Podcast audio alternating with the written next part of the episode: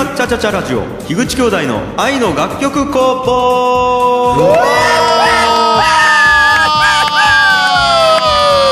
はい始まりました。樋口兄弟の愛の楽曲工房。僕が樋口兄弟兄の清則でそして弟の樋口太陽です。そしてそしてはい、そして僕が、えー、樋口太陽が、えー、樽磨きのアルバイトをしていた時に、えー、生まれた煩悩です。おおもう物質でもなくなったね。記念すべき50回目の時になんちゅうこと言ってるんですか？記念すべき50回目今日は。もうそうなんよ50回目、そうだよ。あのね一番磨きがかかってないわ自分、いや、素晴らしい。本当にありがとう。素い晴らしいです。ビールのように発酵したところでね 何個出てくるすごい。いやそんな苦い顔せんで聞いてほしいんやけどお、すごいね。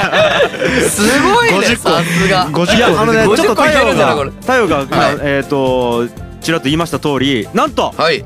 えー今日は大変な記念日となっておりますということでついにはい。愛の楽曲工房が50回目の放送を迎えることができました。すいごい。いやーすごい。おめでとうございます。やこれすごいですよ。50回。すごいことよ、うん50あ回。のーまあえっとねね。これえっと小倉チャチャチャラジオ自体はえっと196なんかな？確か俺らの。ああ、なるほどね。だからまあ他の番組も合わせると。そうそう4週に1回ずつしよって1回目がスペシャルやきうん。あともうすぐ200なんですよ。そっちもそっちでうん。でえっと一応ですねえっと第1回が2016年の1月ですよ。2016年。2016 4年。年前。まあまあそんな4前なんや。年かけて50回に到達したっちゅうね。いやすごいっすね。4年っちどうなんかね長い短い。いや、まあ、長いんじゃない？クソ長えよね。まあ長いやろだってね4年でいろんなことが変わっちゃうよまずだってまず誰一人子供生まれてねえやろ？4年前はやね。やろ ?4 年前は誰も子供おらんのか。そうそうそうそうえ、え、太陽おったんじゃない？太陽は結婚はしちゃう。おらんおらんおらん。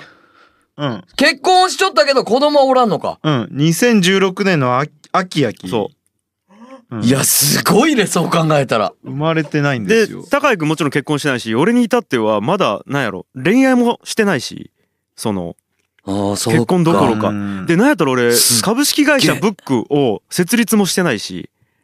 うん。うなんかほんで、俺、なんならまだ吉本、あそう吉吉本本興業の芸人やったよ吉本おるよ。うん。そう。噂の。俺だけさっきね 16年のあのカレンダーをずっと見よったんよ。いやマジでそのサーカス打ち合わせとかあるんよ。そうサーカスっつって。やっべ サーカスね、吉本自分のの先輩カレンダーね。そうそうそう先輩たちとやりよった、ね。そうなんよ。すごい。あの、ウルトラブギーズさんとか、その頃、そうよ。だね、なん、全然一緒にやりよったけど、この間キングオブコントで準優勝よそうね。なんよ。とかなんかこうニューヨークとかと一緒になんかうん。とかあのネルソンズさんとかと一緒になんかアンダーやったりとか。あ、それが多2016分そぐらい。んぐらいよ。うわー、やっべやべえいややろ変わりますよね。すごい、ね。俺まだ音楽とお笑いやるってからもう全く違う生活やね。東京住んじゃったし。うん。そうね。やしほんとや。もうなんやったらあれきね。あの氷室京介まだ現役期ね いやいやそれはちょっとあのあれやけど。どういうこと？氷室京4介年の間でどうなったかが。なんで急にこの4年の、あれと、氷室京介を並べたいか。いや実感がわかんけど。氷室京介引退した,、したのが2016年の5月やきさ。そう考えたら。あ、そういうことあそうね。いう国うん。ねあそういうことだよ。ごめん。やあんまり氷室京介の引退が俺らのその年表の中になかったわ。申し訳ないけど。氷室以前と以後で大きく変わるきね歴史が。いやいやいや、そこが変わってなかったわ。ああそうんですか。まり以前以後で。いや最近もですねあの同窓会があってですね、はいはい。うん。まあめっちゃ久々の友達とか会うわけですうん。よ。まあ56年どころじゃないみたいな。もう10年ぶりみたいな、うん。で僕まあよく聞いてたんですよ、あのお変わりないって言ったら、うん。したら結構みんないやー変わらんねみたいな感じなんですよいやなんかあのめっちゃ変わってみたいなリアクションがほとんどなくて、うんうん。そのそれを聞くたびに僕はんなことあるかいって思ってたんですよ。あー で、けど、よう考えたらよ。はい。もう、ある程度のところ大学卒業して、えー決まったところに就職してしまうやん。はい。間でまあ結婚だ出産だがあっても、はい。何かが大きくみんな変わらんよね。変わらんと思う。変わらないのかもしれないですね。変わらんのが普通と思うよ、正直。もしかしたら。うんだってもうそこの会社に骨を埋めて、うん。ちなってくわけやん。うん。その中でもらうお金も増えてってっちゅう。うんうんだからき、もういいとか悪いとかじゃないで変わらんのが普通と思うよね。うん。そうなのかもしれないですね。正直ね。でまあ俺は。あの我々我々のね放送の内容も実は結構変わってきちゃって、いや、そうなんや。そうそうそう。あの例えば最初高井君おらんかったきね。いや、おらんかった。え最初っていうのは俺だって、最初この、うん。今トリオ部屋じゃない、別室で出演しとったんやもん。そう。あまあそういうことですね。しかも第1回は高井君おらん状態から始めてとあのゲストで来ちょうきね。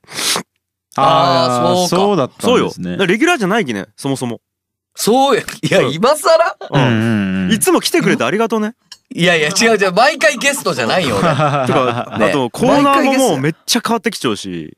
おー。うん。愛のポエム。いや、ほんとやん。愛のポエムは即興で歌作るやつですよね。そうそうそう。あとうん哲学の部屋、うん。いや、みたいなことは結構あるよけど。今も。といやちゅうか、この番組のタイトル、愛の楽曲工房ちゅうのは、二人が音楽の会社をやりよったき、音楽に基づいたことをやろうちゅうことでスタートしたいのに、もはや音楽何もやってないよね、今ね。全。く関係ないきね、全く関係ないわ、もう。そうですね。だってもう。結婚の話したりとかさぶち抜きで。そうやん新築物件でライフワークって 全然関係ないきね、今。もう楽曲をかけることしかしてないもんね。してないもんね、もう今は。普通の番組やんちゅう。まあでも4年半やったらいろいろね、なんかいろいろね感謝ですよ。FM 北九さんにはマジで感謝。感謝やね。いやそうですね。よく続けられてますね。100, 100回記念、100回記念、チャチャチャで100回記念はもう終わったっていうことやろ？ぜだってもうすぐ200回よ200回やろ、うん。それ100回記念の時とかなんかあったんけ？どうなんやろうね。えななんんかなかみんなし、しうん。し分からん。あった集合してみたいな。うん。いや特にいやなんかあないんや。本当ですか？そうそうそう。ちゅうことは200回もないね。200回もないやろうね。まあまあまあ。でも感謝感謝ですよさあさあでですねあのー一応本当にもうもう改めて申し上げますあの50回迎えることができたのはマジでリスナーの皆様のおかげと思ってますので、うん。心から感謝を申し上げます、ありがとうございますありがとうございます。というわけで、えっと、今日はちょっとスペシャルということで、あの楽曲工房50回放送記念特番で、えーまだ我々がですね、やったことない企画にあえて50回目で挑戦したいと思っております。ズバリそれは、一人トークです。ね。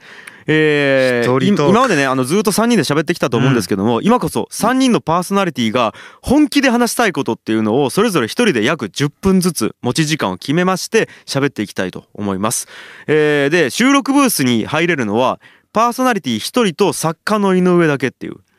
だから今まで、まああの、うんまあ一応離れた場所ではありつつも、えーうんそっちのね、東京のオフィス樋口のスタジオには3人いるわけじゃないですか。そうね。太陽とうん高井くんと井上くん。うんで、一応、えっ、と、ハングアウトっていうか、まあそのネットつ通話で繋がって、田川の僕が喋ってるっていう状態なんですけども、もう、うん。それぞれ3人が1人、プラス井上っていう。なるほど。うんうんはいはいはい。で、えっ、と、井上だからもう井上はね。そう、もう一切ほとんど喋らん、その、なんちゅうか、えっ、と、土偶というか、もうほほぼし死体、死体やね。死体。死体、死体、もしくは石とか に話しかけると同じ感じでね。そういうあの、もうなんか、人間ではない存在にね、なってもらって、まあでも本当に一人トークっていう感じでうんやってもらおうかなマジの一と思ってますと。人トークや。そうそうそう。いやーすごいですうねさあさあ、どんなことを語るんでしょうかっていう感じなんですしかけども。も、しかもその、きょん、きょんちゃんに関しては、その、田川のいいかねパレットから一人でそ喋るわけやろう、。そう。もう場所も離れちゃうし、うん本当にただの一人やね。マジで一人。で、い井井上上もおらんしね。パソコンに ぼーっと映る井上くんの偶像を見ながら、空想ね偶像な。えーすごいねも、っていうね。いや、結構だから新しい試みですよ。そうね。そう。い。や初めてです。安心感が全くない状態で、もう本当にもう、はフォローなしですから、えーなるほど。やっていこうと思うんですけども。で、これ何を喋ったか知るのも、俺たちはこの放送を、が、あの、実際オンエアされて知るわけよね。あそうよそうよ。他のメンバーが。エンディング何を喋ったかうんエンディング終わるまではもうそれぞれのトークを聞いてない状態で。聞いてない状態やけね。はい。あということで、いいかな？だ大丈夫ですか？心の準備できてますか？いやもうそれはもう喋りたいことしかないもんね、太陽くんうね。んまあ僕は自分に突っ込む準備はできてますよ 一人焼き。はい一人焼き突っ込む人がおらんもんね。いいね。まあそんな感じでいきますか。はいはい。ということで個性出るでしょえーこれは個性が出ますよはいえー、とこの番組は株式会社ブック代表の樋口清則、えー株式会社ひオフィス樋口社長の樋口太陽そして僕の相方ギチの青柳高也の3人が愛と音楽をテーマにトークする1時間となっておりますこの番組は遊びながら飲めるお店、二次会専門店タイムスリップの提供でお送りいたします。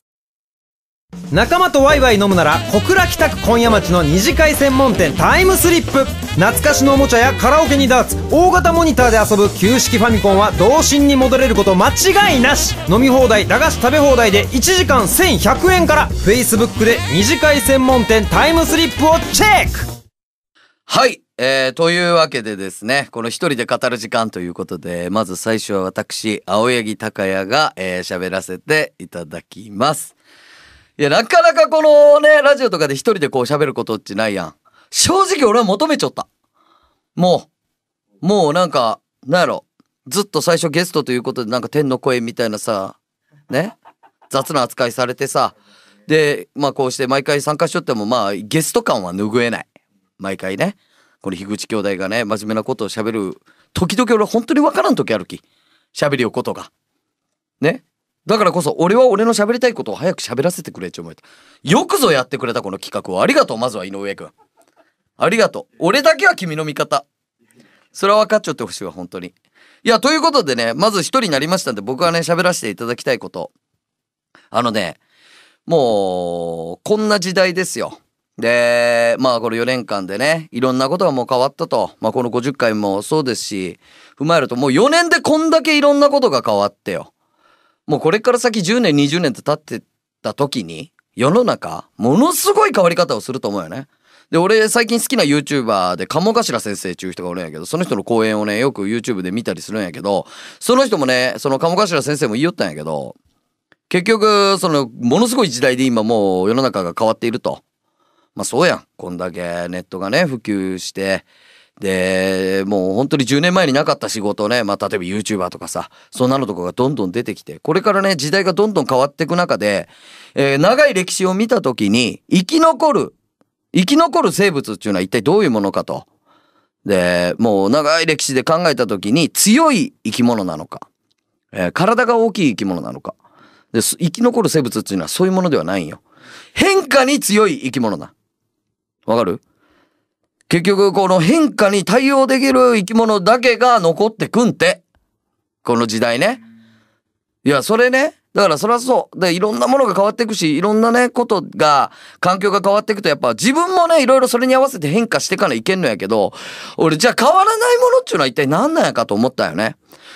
もう僕ね、このね、あの、いろんなものが変わりゆく時代の中で変わらないものっつったらもう一個だけと思うよ。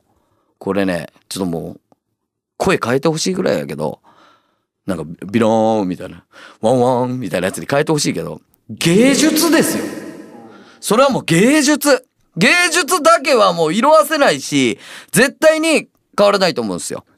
だからその芸術の中で俺が最もその、まあまあその芸術とは何かと言われた時に、まあいろいろあるやん、芸術っつったって、その絵もあるしさ、写真もある。なオブジェみたいなのもあるやろ。世の中最も芸術と思うもの、俺がね、ちなんやかっち思ったら、やっぱそれは、これまたちょっと声変えてビロンビロンしてほしいんやけどさ、漫画でしょ漫画なんですよ。このね、変わりゆく時代の中で、やっぱり素晴らしい漫画、面白い漫画というのだけは色あせない。ということで、こんな変わってゆく時代だからこそ私が、えー変わらずに、えー皆さんに読んでいただきたい漫画ベスト 3! 本日発表しようと思います。いいでしょうもう、もう、ドキドキが止まらんでしょうね？いやもうこれ時間がね10分で区切られてるんで本当はねもう6時間ぐらい喋りたいんですけどもうし、しゃーなしにベスト3に絞って、でもちょっと、かいつまんで喋っていきますよ。行きましょう。じゃあね、えー、皆さんに変わってゆく時代の中で、え、変わらずに読んでいただきたい漫画、第3位。じゃん。第3位。ろくでなしブルース。おー。すごいでしょ、これ。知ってます？ろくでなしブルース主人公前田大尊ねで、あの、米次とか、勝次とか、そんなのと一緒にね、その、四天王とかと戦っていくわけですよ。鬼塚とか、葛西とか。で、そういうのがね、いっぱい出てくるんですけど、まあ、その、ヤンキー漫画、今で言うとね、やっぱ、クローズとか、あの、ヤンキー漫画で言うと、クローズとかワーストとか、そういうのがね、ピックアップして、あの、 EXILEとかとコラボしたりとかね、そんなとかしてますけども、もう僕の世代は、ろくでなしブルース。ちょっと前やと、まあ、あの、ビーバップハイスクールとかになるんかな俺よりももうちょい年齢いく人たちは。もう俺はね、ろくでなしブルースのもうど真ん中世代なんですよ。でもね、やっぱり、まあその後あの先生ね、いろいろね、森田先生はね、いろいろ作品を作ってるんですよね。ルーキーズとかもテレビドラマになったり、べしゃり暮らしとかもこの間ドラマになったりしたけど、お笑いをね、テーマとしたやつとか作ったりしたけど、もうこのろくでなしブルースが圧倒的に良くて、もう誰でも、あ、読みたくなる、僕、ろくでなしブルースの名場面ベスト3を。このベスト3の中でさらにベスト3を発表するというややこしいことをね、ちょっとしようかなと思って。ろくでなしブルースのね、まず、名場面ベスト3。え第3位。いいですか？これはね、第3位、えー、中田小平次というね、自称番長。でも、そんなじ、みんな番長と思ってないし、めちゃくちゃいじられようけど、本人だけは俺が番長だっつって言い張るような、まあ、そのキャラクターなんやけど、その番長がもともと野球部で、その野球部のいやエースと、そのなんかやっぱいざこざがあって、野球で対決して、負けて野球を離れて、で、ちょっとそのまあ、ヤンキーというか番長み、を自称番長みたいなキャラクターになってしまったんやけど、その野球部に今度自分の弟が、その入っその自分1年生として入学してきて野球部入りたいと言った時にそのエースとのぐちゃぐちゃがあって弟の入部があまり快く思われんかったよ。お前小平次の弟だろみたいなので。で、それを聞いた弟思いのその小平次は、その野球部のエースに俺と対決しろと。で、対決して、あのー俺がもし勝ったら弟の入部認めろよみたいな。って言言って、その対決するわけですよ。ほんでその対決して、で、その時に、そのエースのシュート、シュートかなんかが打てんで、あのーまあ、以前、退部してしまったわけやけど、なんと最後、そのシュートを打って、弟のその入部を認めさすわけよ。ポーンとその、打ったよね。前打てんかったそのシュートボールを。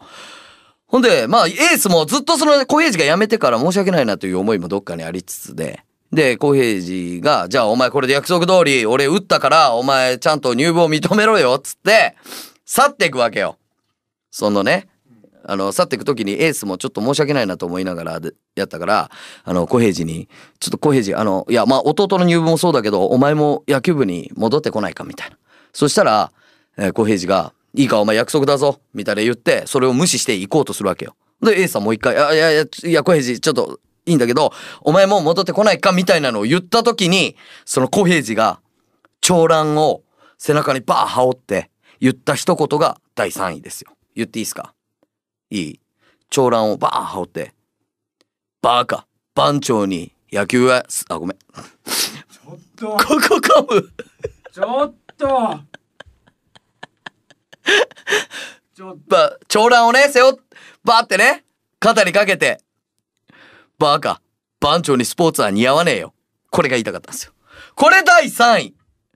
かっこいいでしょそのね、番長じゃないのに、みんなも番長じゃないと言うし、でも自分もどっかで番長じゃないのは分かってるけども、それを断るのに、バカ俺に番長にスポーツが似合うかよ、みたいなのを言えてしまうという男気ね。これがね、第3位ですね。第2位行きましょう。もう時間がやばいでしょマジで？これまだ、まだ読んでほしい漫画の第3位よ。で、第、第2位いきますよ、第2位。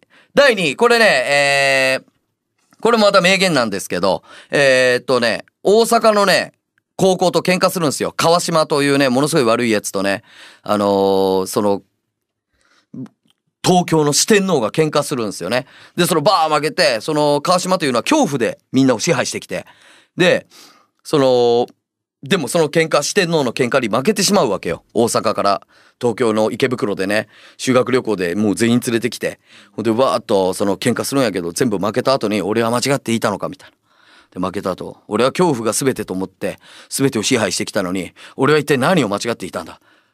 俺で俺俺は一体俺はどうすればよかったんだ？みたいな言言っていた時に主人公の前田大尊がヒロトの肩を抱いて言った一言が、えー第2位これ言っていいですか？バン。って肩抱いてね。バカ野郎と。恐怖が信頼を生むんじゃねえ。信頼が力をくれるんだよ。これが第2位これが第2位なんですよ。そして第1位。第1位。ロクデナシブルースの、えー名言第1位。同じくその、えー大阪極東高校との喧嘩で川島がねもううわ150人ぐらい連れて池袋のサンシャインの駐車場におるわけよ。でその駐車場で、えー前田大尊と、えー鬼塚葛西薬師寺4人四天王だけで乗り込む150人のところに。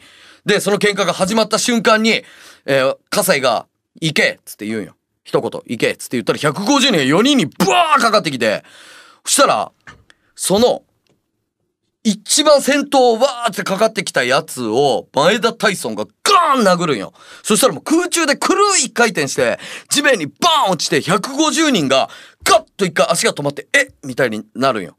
その150人に対して前田大尊が言った一言が第一。この、なんやろ、わかるかな？この中指以外を立てる、この、な、な、ヤンキーポーズ。もう今見ない、見らんやろ。いや、普通、この中指立てる、やん、あるやん。その、喧嘩上等みたいな。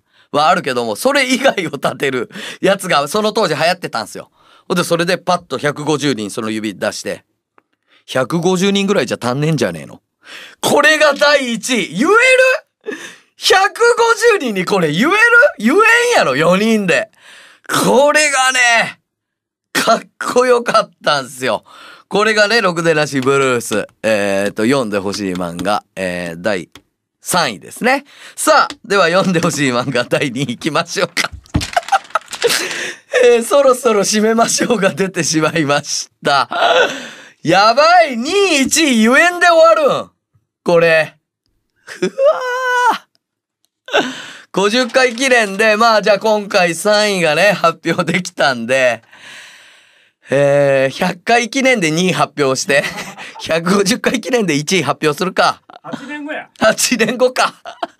8年後にでは皆さん1位まで発表するんでね、またこれからも、えー、愛の楽曲工房を聴いてください。ありがとうございました。それでは1曲お届けしましょうか。えー、ブルーハーツでリンダリンダです。どうぞ。仲間とワイワイ飲むなら小倉北区今夜町の二次会専門店タイムスリップ。懐かしのおもちゃやカラオケにダーツ大型モニターで遊ぶ旧式ファミコンは童心に戻れること間違いなし。飲み放題駄菓子食べ放題で1時間1100円から。Facebook で二次会専門店タイムスリップをチェック。というわけで樋口太陽が一人で語る時間がやってきました。いやー。どんなんだったんでしょうね。高谷くんは。僕2番手ですけど。えー、っとですね。あこれあれですよね。井上さん、はい。あのー最近はなんか企画するたびに1番高谷くん 2, 2番目僕。3番目兄。という順番になってるんですよね。そうそうです。はいはいはいはい。これがちょうど良いんですかねちょうどいいかなちょうどいい順番なんですね。まあご期待に添えれないと思いますけど2番手行ってみましょう。まあ多分高谷くんがあのすごいいろいろ叫んでたと思うので僕はもうこんな感じでいきますよ。ゆるりといきますよ。じゃあ語っていきます、えー収録50回目を迎えて僕が語りたいのは自由に生きると何も生まれないっていうことです。いや、ゆるりと行くと言いつつもね、やっぱりがなっちゃいますよね。えー、自由に生きると何も生まれないって、どうですかね？視聴者、視聴者の皆様含め、井上さんはピンとくるんでしょうか？自由に生きると何も生まれない。まあまあの、いろんな事柄からですね、僕はこれを感じてるんですけど、まず、何を、あの、隠そうというか、何を差し置いても言うべきなのが、やっぱこのラジオ自体ですよね。うんえーこのラジオ自体、あの、自由に生きてくださいって言われてたら、あの、ラジオ言うやらないですから。っていう。まずはそっからですね。あの、まあ、この3人が50時間、あの、喋ったわけじゃないですか。あ50回を迎えたんで。まあ、ってことはもう3人かける50時間分の、あの、知の宝庫が、知識の宝庫が生まれたわけですけど、多分これ自由に3人過ごしてくださいって言われてたら、あの、何も生まれてなかったんじゃないかなっていうことを思ったわけですよ。で、現に、まあ自分がですね、あのこのラジオをやることによる縛りによって何が、あのできたかっていうと、一応ラジオで、あの公開収録、あ、公開収録じゃないですけど、まあ、公開処刑みたいなもんじゃないですか。まあ僕はあんまり、あのー喋るのが得意な方ではないと思ってたので、まあ公開処刑みたいなもんだと思ってたんですけど、一応やっぱり回数を重ねていくと、なんとなくよどみなく喋ることができるっていうのが、あのーやっぱりこれ自由に生きていて、ラジオ番組を持ってなかったらできなかったことかなと思いますね。まあ、ただし、あの、ラジオではよどみなく喋ることが、あの、でき始めてきたんですけど、日常生活で人と喋るときは、よどみまくりますね。うん。まあ、だから、あのやっぱり特化しつつ何かできるように、ちょっとずつなっていくんじゃないかなっていうのが、思ったところです。で、まあ、ラジオについてそんなことを思ったわけですけど、まあ、他にもいろいろあるんですよ、僕は。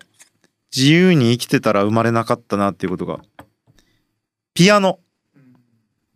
まあ、ピアノとか本当僕、あのー本当に嫌で、ちっちゃい頃から習ってたんですけど、多分3歳ぐらいから。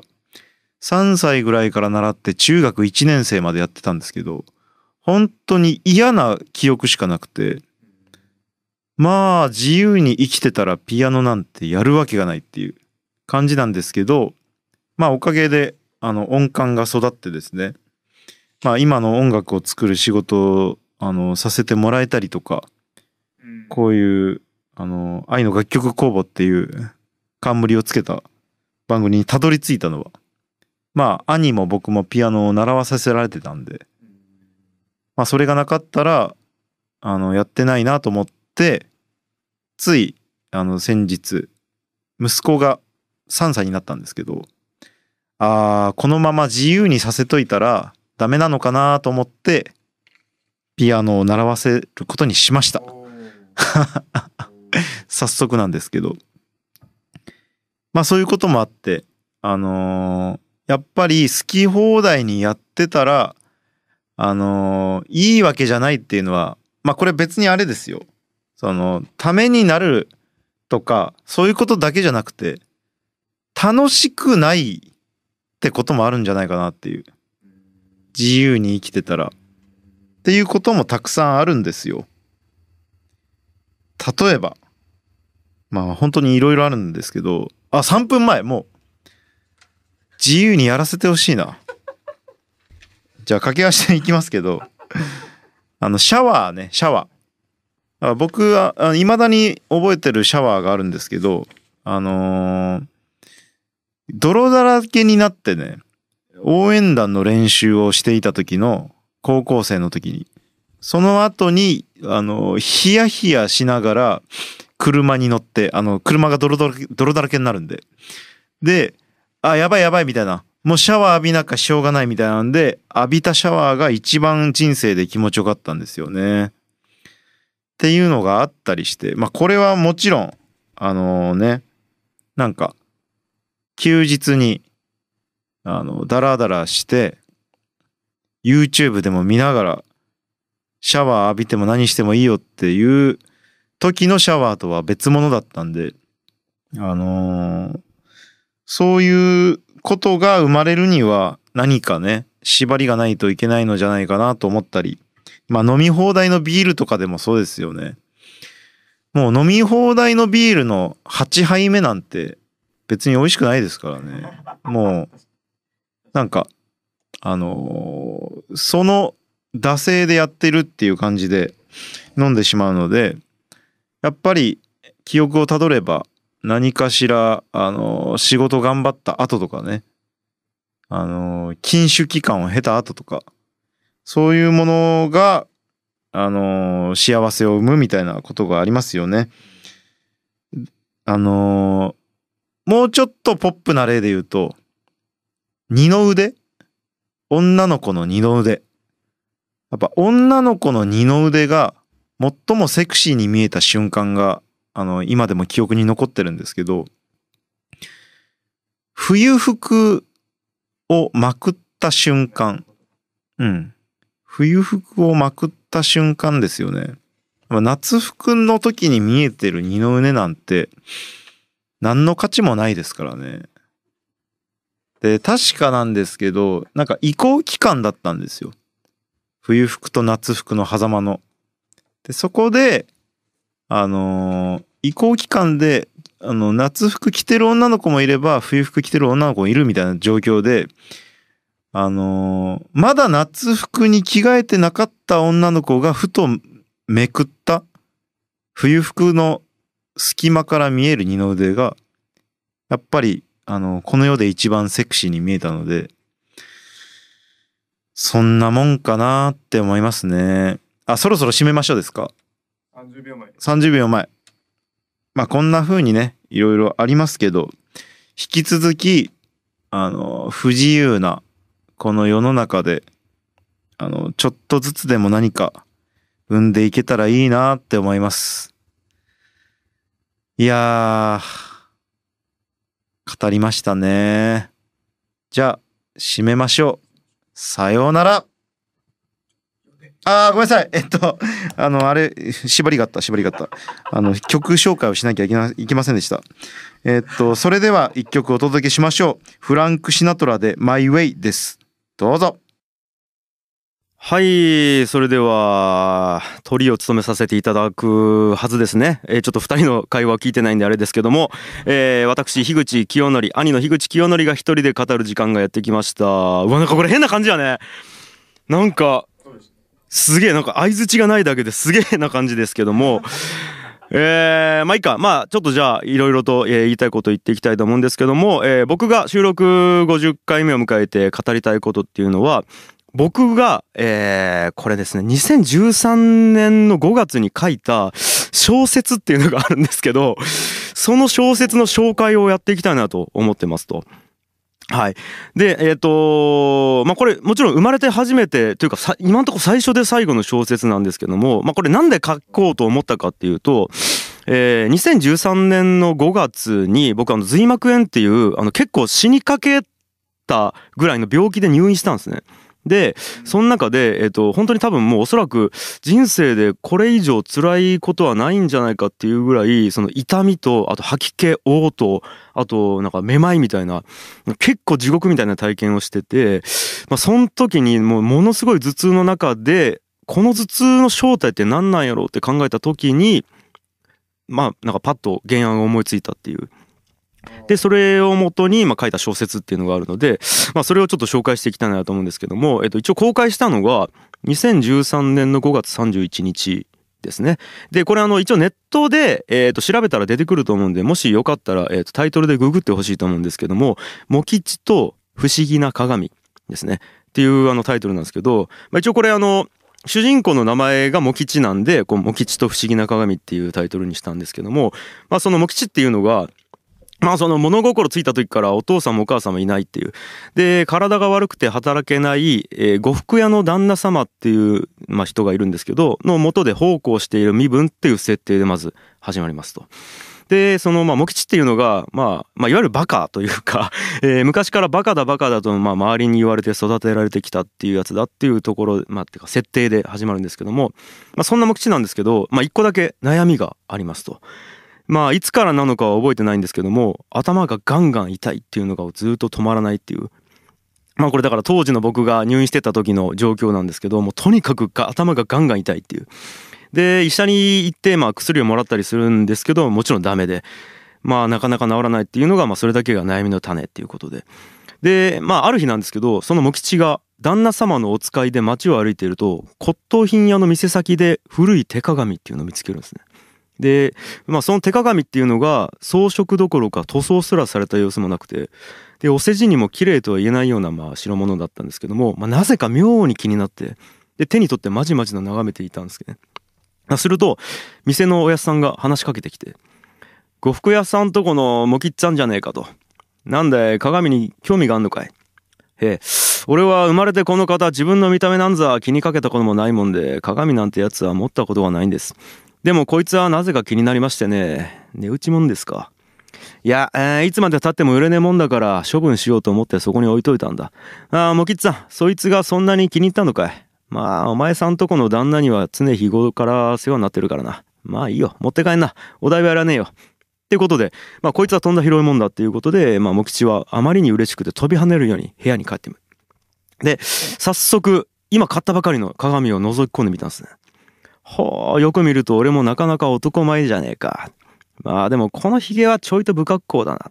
ちゃんと剃らねえと、まあそういや長いこと髪も整えてねえし、みたいなことをブツブツ言ってますと、そこでふと自分の頭の後ろの方で妙なものを見つけるんですね。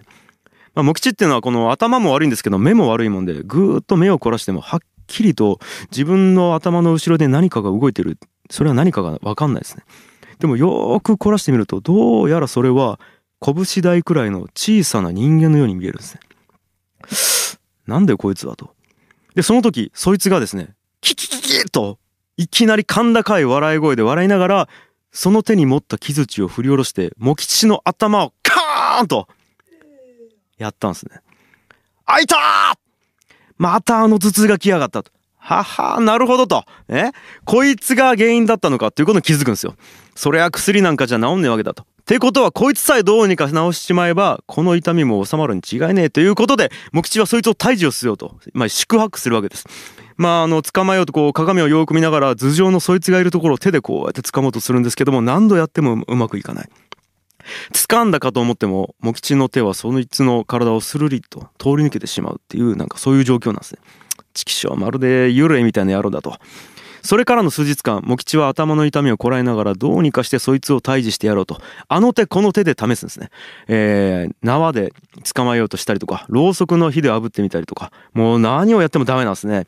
で旦那様に相談してももう茂吉がまたバカなこと言い出した鼻で笑われる始末っていうことでどうやらこの姿は茂吉にしか見えてないらしいと。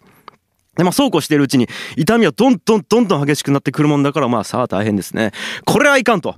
頭が痛くて痛くてたまんねえ。なんで俺だけがこんな目に遭わねえといけねえんだと。腹が立って立ってしょうがねえと。日に日に増していく痛みに、目口はだんだん耐えられなってきます。耐えられ、耐えられなくなってきます。イライラしていろんなところに当たったりとか、旦那様にもう巻き散らしたりするんですけども、そんなことで痛みが収まるわけはない。ああ、こんなことならいっそ首でもつってくたばっちまった方がまだましってやつだというところまで言ってしまうんですね。まあ、大体この鏡のせいでおかしおかしくなったんだと。あいつが見えるよ、見えるようになって今まで一つのいいこともありやしね。いっそのことこの鏡をぶっ壊してやるな。ということで拳をぐっと握りしめて鏡をぶん殴ろうと拳に向かって拳をあ鏡に向かって拳を振り下ろした瞬間不思議なことが起こるんですね。拳が鏡の中にスーッと入っていくんですよ。あれらと。これは一体全体どういうわけだ？あこれはもしかして。突っ込んだ手をさらに奥にぐーっと伸ばして鏡の中の無口の頭の上にあるそいつのところにぐーっと手を持っていってギュッと手を握ってみるとついにやっとそいつを捕まえることができる。そしてその瞬間朝も昼も夜もずっと続いていた痛みがようやく収まるんですね。はあなるほどと。そういうことだったのかと。道理で何をやっても手応えがなかったわけだっていうことでまあそいつをガッて引っ張り出しまして鏡の中から。こいつさえ退治してしまえばこの激しい痛みが解放されるに違いねえと。そうなったらもう鬼退治ですよね。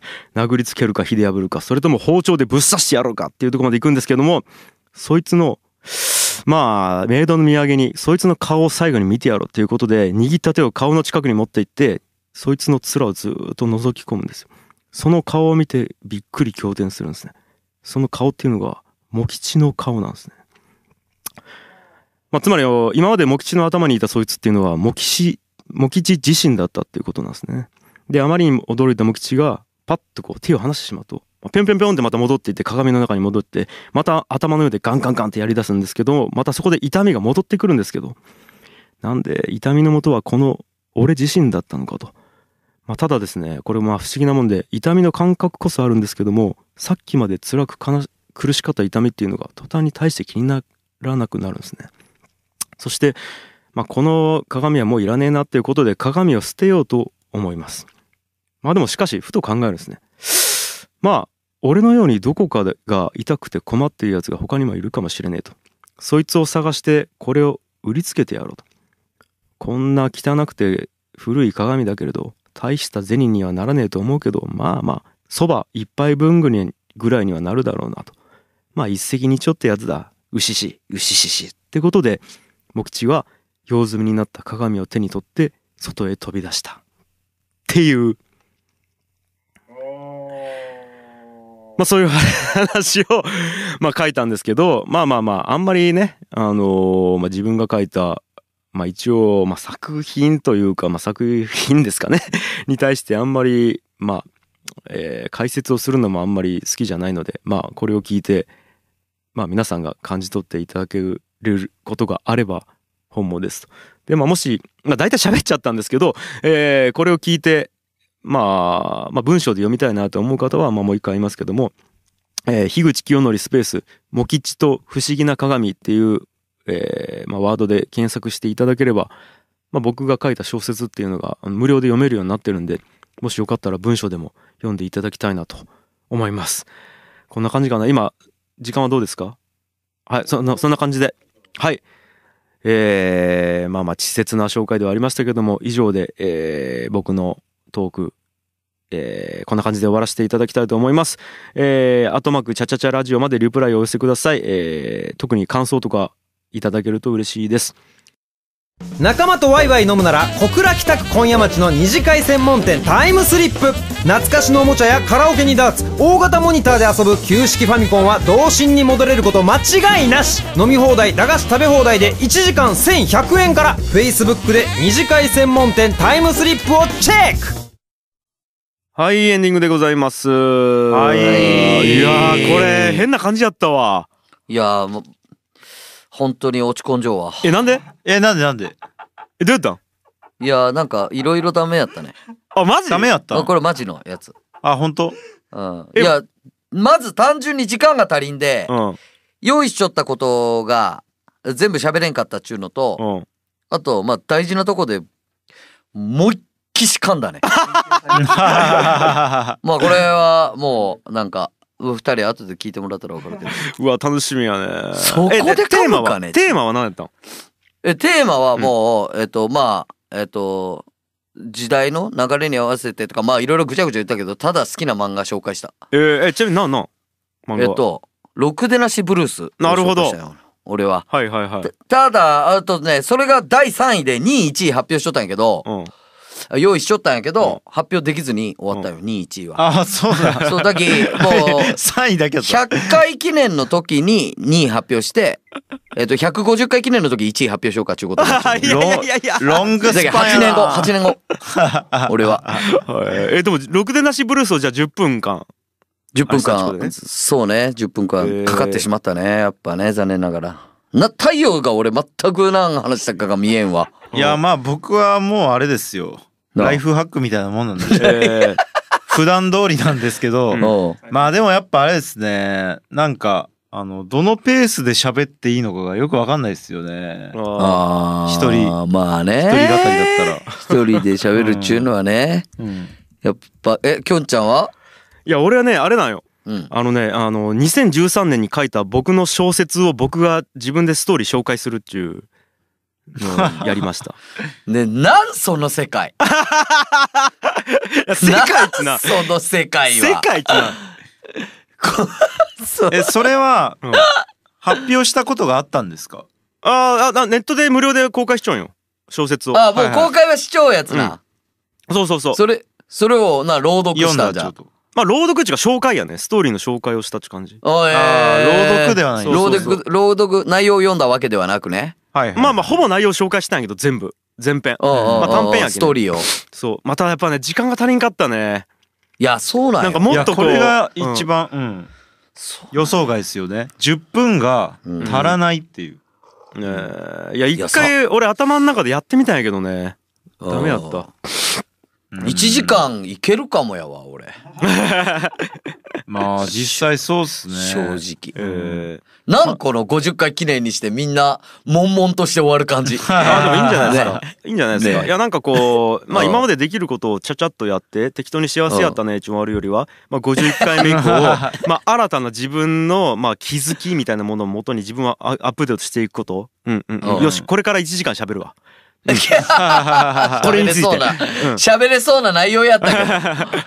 確かに。しかしやってみて思ったのがあれですね。あのー自分の分以外にううん。ん20分間喋らないじゃないですか。うん。ああ。の休憩してるじゃないですか。うん。楽っすね。これ。うん。本当に。ずっとこれでいこう？いや。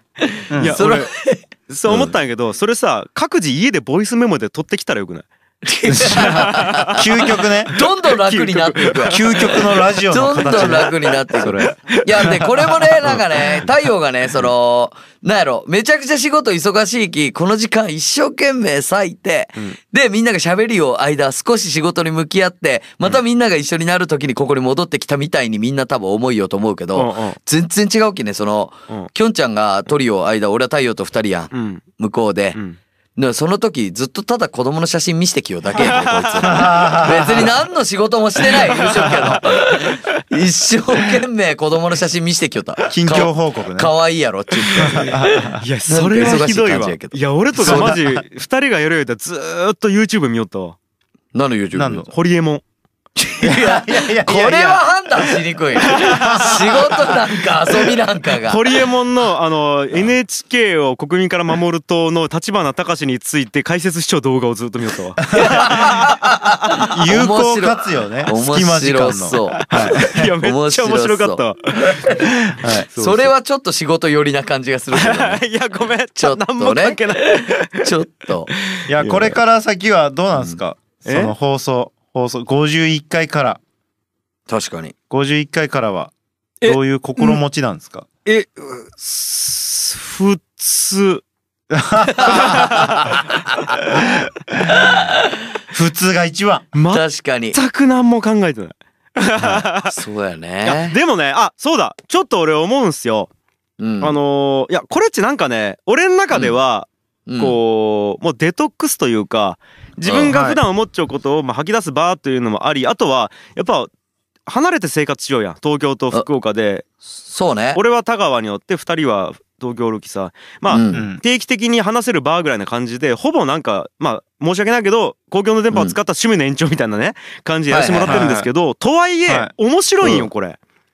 あのね内容がね。めちゃくちゃ面白いんすよ。我々のトーはク素晴らしい。うん気高き気高き。言もうや霊めません。そろそろねそろそろやめませんこれ。面白いと思いよった人も離れていくわそれ。同じこと思ったそれ。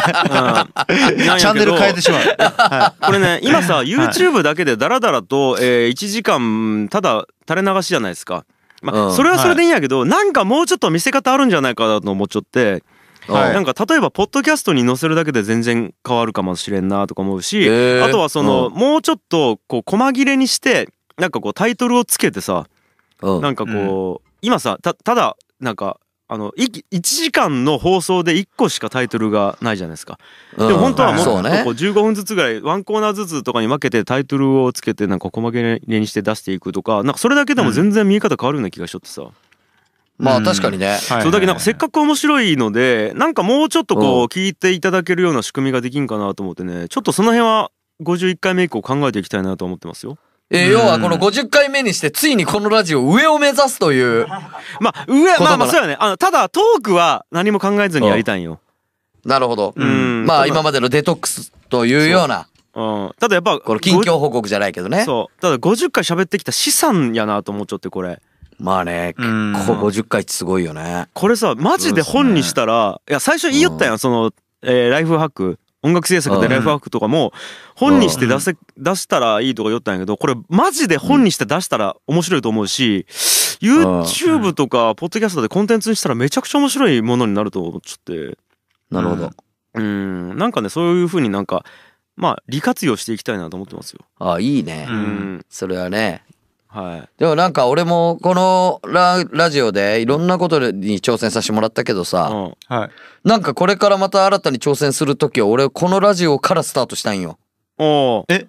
なんすかそれ。ん？いやいやだってそうやん、はい。今までもその仮想通貨やったり EC やったりとかしてきたやん。あー。はいでまた今後何かを始めるってなったら俺は絶対このラジオからスタートして。はいはいはい。おだけーいいよいいよ。そう、うん。だけどなんかこれやろうって決めたらまずこのラジオでうん言いたいなっていうか。うんああいいですね。そう。なんか考えちゃう。なんか考えちゃうことあるん？そうなんよ、あるんよ。え？なんすか？いやいや、それはまだまだまだこれから先ですよ。ちょっと楽しみ、楽しみにしててくださいという感じやね。いいですね。うんああ、なんかもうそうやってとかっていうのも気を持たせますね51回目からはまあそういう、なるほどね。そういう感じでね。はいまあそんな感じかな。まあそうやってこうはい私利私欲のためにね、あの使っていきましょう。この公共のメンバーを。そうですねまあ総合するとそういうことよね。うん 僕はもう自分宛てのお便りが欲しいだけです それだけあでもそれを目指していこうか。そうしよんそれを目指していきましょう。あのお便りをもらえるようなラジオにしていこう。うんうん。う。うん。来いよみんな ラジオ聞いてるみんな来いよ、えーということでございまして。一人喋りそんな感じだったずっと。えー次回の、えー記念特番 100回目放送、えーそれが2024年の1月ということになりますので、まあ、それを目指してあの皆さんはい死なないように頑張っていきたいと思います。そうですねさあさあはいというわけでございまして本日は愛の楽曲工房50回放送記念特番でございましたリスナーの皆様本当にここまで応援の方ありがとうございました、えーこれからも僕たちにしかできない番組で北九州をそして田川を東京を日本を盛り上げていきたいと思っております。最後に番組か番組からのお知らせです。番組に関するご意見やご感想をお待ちしております。チャチャチャアットマーク FM- 北九 .com までメールをお送りください。もしくはツイッターアカウントまでリプライでも大丈夫です。